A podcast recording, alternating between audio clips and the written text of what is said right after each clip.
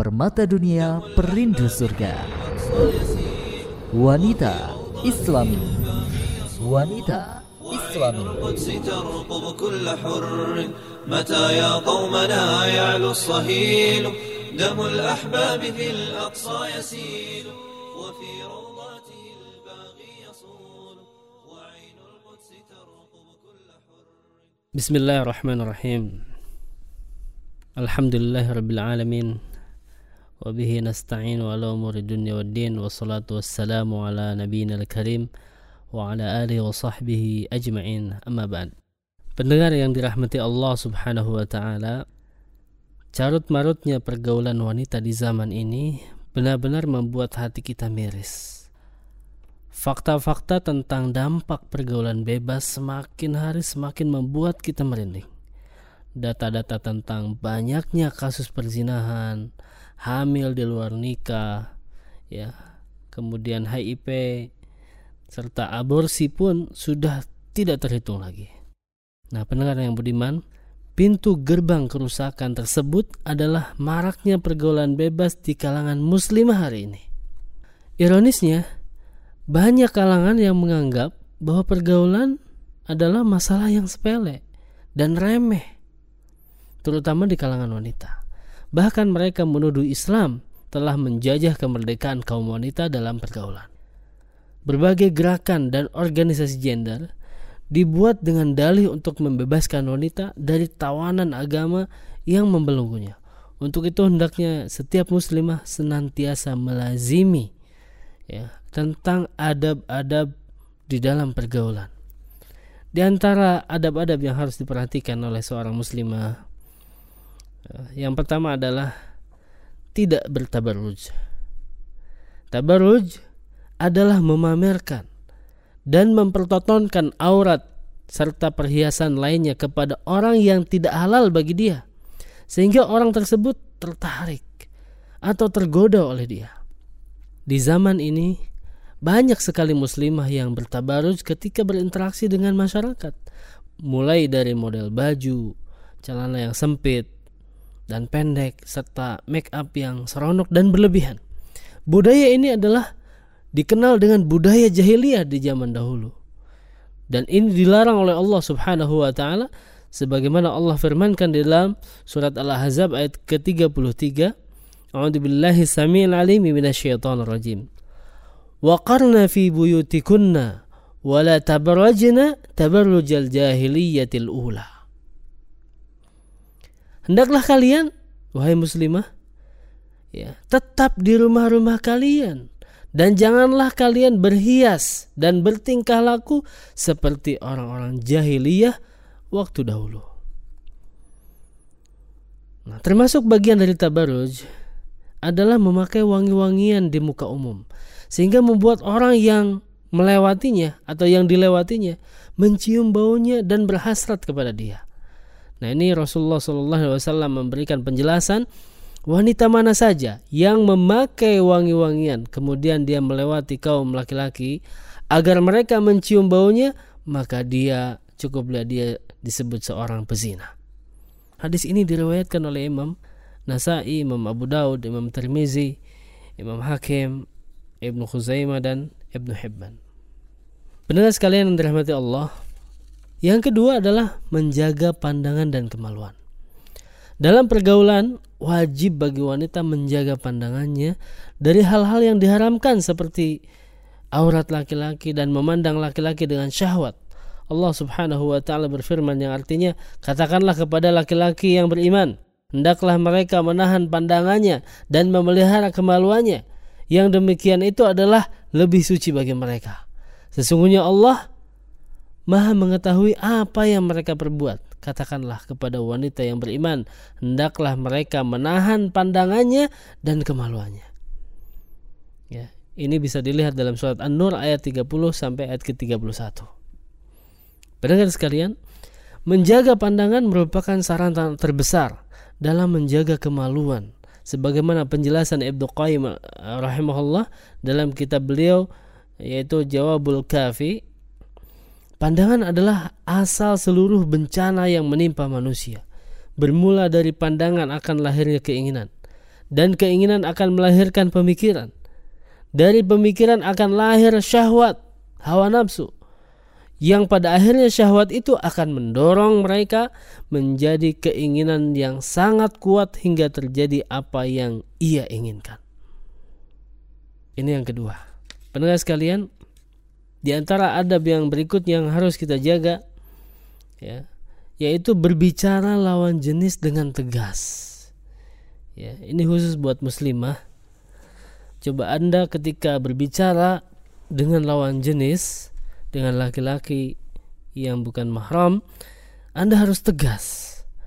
Dalam bergaul di masyarakat dianjurkan bagi seorang wanita muslimah berbicara dengan tegas, bukan mendayu-dayu, sehingga membuat lawan bicaranya banyak yang terfitnah dengan suara-suaranya.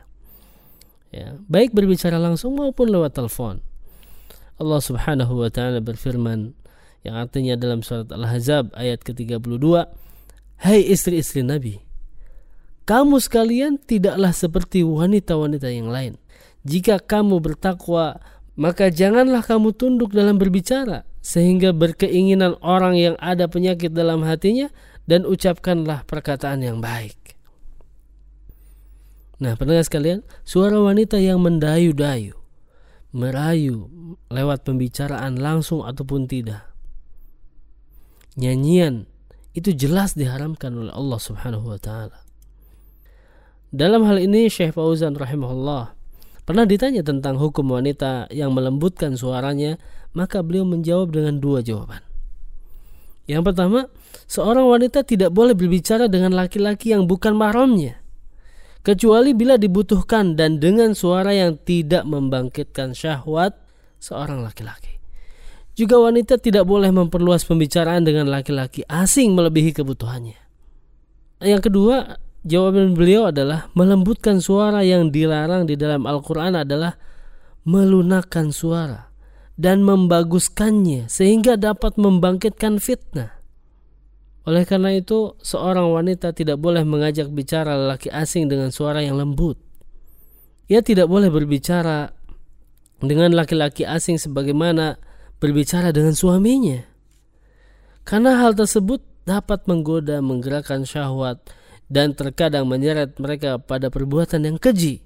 Sementara itu telah dimaklumi bahwa syariat ya yang penuh dengan hikmah ini datang untuk menutup segala jalan segala perantara yang mengantarkan pada hal yang dilarang oleh Allah. Adapun perubahan suara si wanita karena malu tidaklah termasuk melembutkan suara. Begitu jawaban beliau wallahu alam. Kemudian yang keempat, pendengar sekalian, menghindari khalwat atau bersepi-sepian dengan lawan jenis. Berkhalwat adalah berdua-duaan, bersepi-sepi dengan laki-laki asing yang bukan mahramnya. Mahram adalah seorang yang haram dinikahi karena sebab tertentu baik selamanya maupun sementara seperti nasab atau sebab yang lainnya. Ya. Nabi Shallallahu Alaihi Wasallam bersabda, barang siapa yang beriman kepada Allah dan hari akhir, maka janganlah ia berkhulwat dengan seorang wanita tanpa ada mahram wanita tersebut. Karena setan menjadi pihak yang ketiga yang menggoda di antara mereka berdua. Hadis ini diriwayatkan oleh Imam Ahmad dari sahabat Jabir. Kemudian yang kelima, pendengar sekalian, adab yang harus dijaga oleh seorang muslimah adalah menghindari jabat tangan dan bersentuhan dengan orang yang tidak halal buat dia. Salah satu kesalahan dalam pergaulan wanita yang banyak terjadi, ya, banyak dilakukan oleh seorang muslim hari ini adalah sembarangan berjabat tangan dengan lawan jenis. Hal ini sangat marak terutama menjelang momentum Idul Fitri atau berbagai macam acara perkumpulan mereka ya. Mereka merasakan hambar jika tidak berjabat tangan bahkan ya dengan semua hadirin yang meskipun ya berlawanan jenis ya. Meskipun itu adalah bukan mahram. Bahkan kebanyakan orang yang menganggap orang yang tidak mau berjabat tangan dengan orang yang bukan mahram dianggap apa? Dianggap sok suci. Padahal Nabi Shallallahu Alaihi Wasallam bersabda, La ayyut ana fi ra'si ahadikum bimihyatin min hadidin khairul lahu ayyamassa imra'atan la tahillu lahu. Kepala seorang yang ditusuk dengan jarum dari besi itu lebih baik baginya daripada menyentuh wanita yang tidak halal baginya. Hadis ini diriwayatkan oleh Imam Tabrani. Ini adab yang kelima. Kemudian yang berikutnya yang harus dijaga oleh seorang muslim adalah menjauhi tempat maksiat. Dalam pergaulan secara umum, hendaknya seorang muslimah menghindari tempat-tempat atau acara maksiat karena di situlah setan bermain, merekrut mangsanya seperti pertunjukan, mohon maaf ya, dangdutan, band, acara sihir, sulap ya, klub malam, diskotik, bioskop, serta tempat-tempat yang banyak sekali mengandung maksiat. Kemudian mendatangi tempat-tempat tersebut sangat rawan melemahkan iman. Jelas itu. Kecuali memang kalau dia datang untuk beramar ma'ruf nahi mungkar. Sebab kebanyakan yang datang ke tempat tersebut adalah orang yang fajir, suka berbuat maksiat. Demikian ada pergaulan seorang muslimah, mudah-mudahan bermanfaat dan kita bisa menjaga menjaga diri dari kehormatan sehingga adab-adab ini menjadi bagian daripada kehidupan kita. Wallahu a'lam. Wassalamualaikum warahmatullahi wabarakatuh. ونحو القدس تنطلق الخيول ستشرق شمسهم والطير يشد بنصرهم وقد فر الدليل